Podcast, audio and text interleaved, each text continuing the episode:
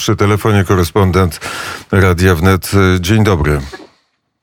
Dzień dobry Państwu. Jak minęła noc i jakie masz informacje z, z pól walki na Ukrainie? No tutaj na razie, gdzie jestem na, na Chmelniczyźnie, odnośnie spokojnie, chociaż też było kilka razy był alarm. E, co do pól, pól walki, to mam e, znajomych, które z dziećmi teraz próbują wydostać się z Charkowa na przykład. E, w Mariupolu ludzie nadal siedzą w schronach, no właśnie jak i w Charkowie też. Chociaż co do e, tak ogólnie, co do sytuacji, to e, dzisiejsza noc, noc minęła odnośnie e, spokojnie. W Kijowie spadło trzy, trzy bomby, ale mm, jest informacja, że to były rakiety rosyjskie, które zostali podbite, e, e, zostali e, zniszczone przez nasze wojsko przeciwpowietrzne i po prostu to spadli ich resztki. Jedna z takich części, tych, takich rakiet spadła obok naszego głównego dworca w Kijowie. Nie wiem o w, w tym, żeby ktoś został e, zabity albo ranny. Także, ale e, spadła taka część e, tej rakiety, bo ale mm, też dostałem informację od ludzi, którzy przybywali w tej, w tej chwili na dworcu i słyszeli no, potężny wybuch e, i wszyscy oczywiście strasznie e, się lękali. E, wszyscy padli na podłogę i w taki sposób to przeżyli. Moi blis, bliskie w, bliscy w Kijowie mówią, mówią, że e, też noc minęła odnośnie spokojnie. E, teraz e, na ulicach Kijowa ludzie jeżdżą w samochodami. Niektóre jest informacja, że dwa mosta kijowskich są otwarte dla, dla, to, dla ruchu. Także życie trwa. To, jest, to, są dobre wiadomości, ale wczoraj z wiadomości gorszych, że uszkodzona została część sieci ciepłowniczej w Kijowie. Taka informacja do ciebie dotarła, czy jest prawdziwa, czy nie?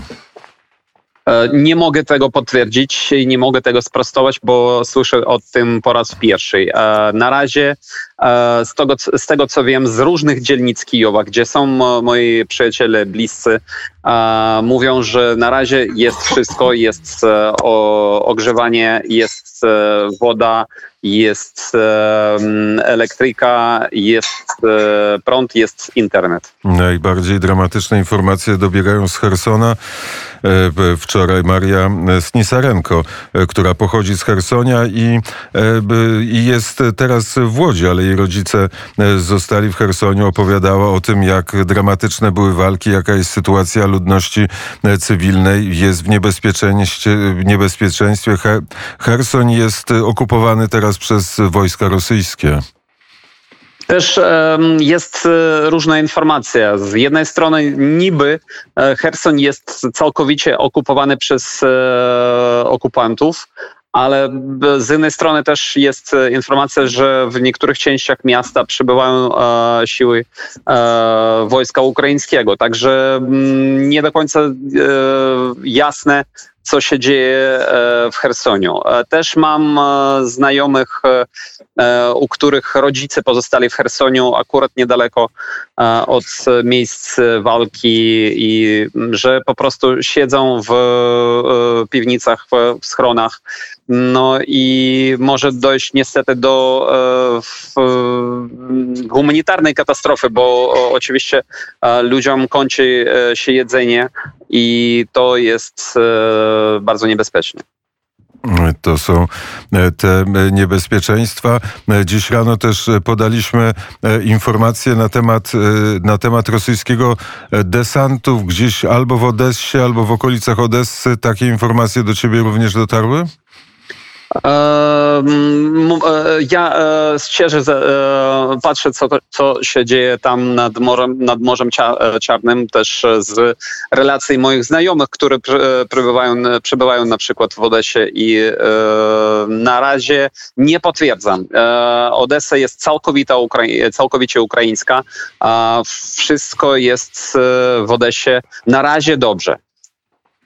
Mm, I tak to mm, wygląda A, mm, z Kijowa, na ile jest tak, Nie że... z Kijowa. Nie, z Kijowa. To w takim wypadku E, Dmytro, e, czy możesz Łukasza Jankowskiego poinformować, gdzie jesteś? Jestem na Podolu, e, w okolicach Kamieńca Podolskiego. i to jest teren bliski temu południowemu frontowi, a, a Mikołajów, jakie tam są informacje i jak wygląda ten odcinek frontu? E, Przepraszam, nie zrozumiałem. E, Miasto Mikołajów, które też Tak. e, jest e, okrążane i po które podchodzą wojska rosyjskie, jak tam wygląda sytuacja i jakie są doniesienia z tamtego odcinka frontu? No, e, Mikołajom, p- tak, oni próbują jego okrążyć e, ze wszelkich stron, ale na ile ja wiem, to jeszcze tego nie e, udało się im zrobić. Także w ogóle na Mikołajowszczyźnie i w tych stronach jest e, no, wielkie podniesienie takie ludowe i na przykład e, jest już informacja, myślę, że Państwo też już przeczytali to, że e, w Basztance, a to jest granica obwodów Mikołajowskiego a Dniepropietrowskiego, po prostu ludzie cywile, prawie cywile rozzbroili albo zniszczyli całą kolumnę okupantów. Także w, w Basztance, a to jest, no, oni próbowali, Rosjanie próbowali e, przez Basztankę przebić się do e, miasta, potem, wielkiego miasta Krywy Rich, e, gdzie wy, wydobywają na przykład rudę żelazną. Nie udało im się. O tym będzie opowiadał w Radiu Wnet Dmytro Antoniuk. Bardzo serdecznie dziękuję za rozmowę.